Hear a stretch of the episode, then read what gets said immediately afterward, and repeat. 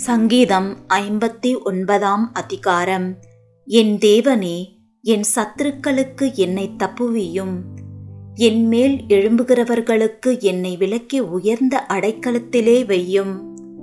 அக்கிரமக்காரருக்கு என்னை தப்புவித்து இரத்த பிரியரான மனுஷருக்கு என்னை விலக்கி ரட்சியும். இதோ என் பிராணனுக்கு பதிவிருக்கிறார்கள். கர்த்தாவே என்னிடத்தில் மீறுதலும் பாவமும் இல்லாதிருந்தும் பலவான்கள் எனக்கு விரோதமாய் கூட்டம் கூடுகிறார்கள். என்னிடத்தில் அக்கிரமம் இல்லாதிருந்தும் ஓடித் திரிந்து யுத்தத்துக்கு ஆயத்தமாகிறார்கள். எனக்கு துணை செய்ய விழித்து என்னை நோக்கி பாரும். சேனைகளின் தேவனாகிய கர்த்தாவே இஸ்ரவேலின் தேவனே நீர் சகல ஜாதிகளையும் விசாரிக்க விழித்தெழும்பும். வஞ்சகமாய் துரோகம் செய்கிற ஒருவருக்கும் தயை செய்யாதேயும். அவர்கள் சாயங்காலத்தில் திரும்பி வந்து நாய்களைப் போல ஊளையிட்டு ஊரை சுற்றித் திரிகிறார்கள். இதோ தங்கள் வார்த்தைகளை கக்குகிறார்கள். அவர்கள் உதடுகளில் பட்டயங்கள் இருக்கிறது.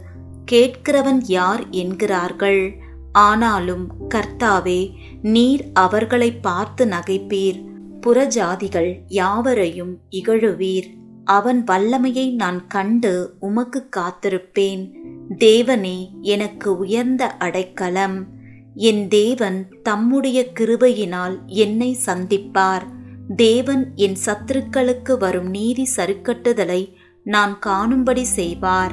அவர்களை கொன்று போடாதேயும். என் ஜனங்கள் மறந்து போவார்களே.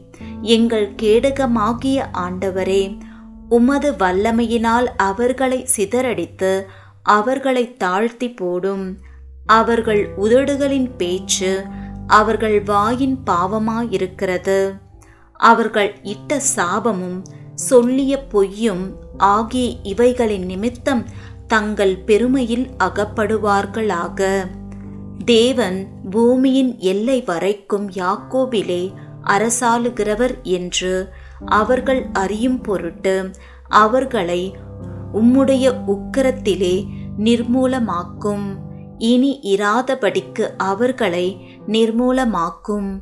அவர்கள் சாயம் காலத்தில் திரும்பி வந்து நாய்களைப் போல ஊளையிட்டு ஊரை சுற்றித் திரிகிறார்கள். அவர்கள் உணவுக்காக அலைந்து திரிந்து திருப்தி அடையாமல் முறுமுறுத்து கொண்டிருப்பார்கள். நானும் உம்முடைய வல்லமையை பாடி காலையிலே உம்முடைய கிருபையை மகிழ்ச்சியோடு புகழ்வேன். எனக்கு நெருக்கம் உண்டான நாளிலே நீர் எனக்கு தஞ்சமும் உயர்ந்த அடைக்கலமும் மானீர் என் பெலனே உம்மை கீர்த்தனம் பண்ணுவேன். தேவன் எனக்கு உயர்ந்த அடைக்கலமும் கிருபையுள்ள என் தேவனுமாயிருக்கிறார்.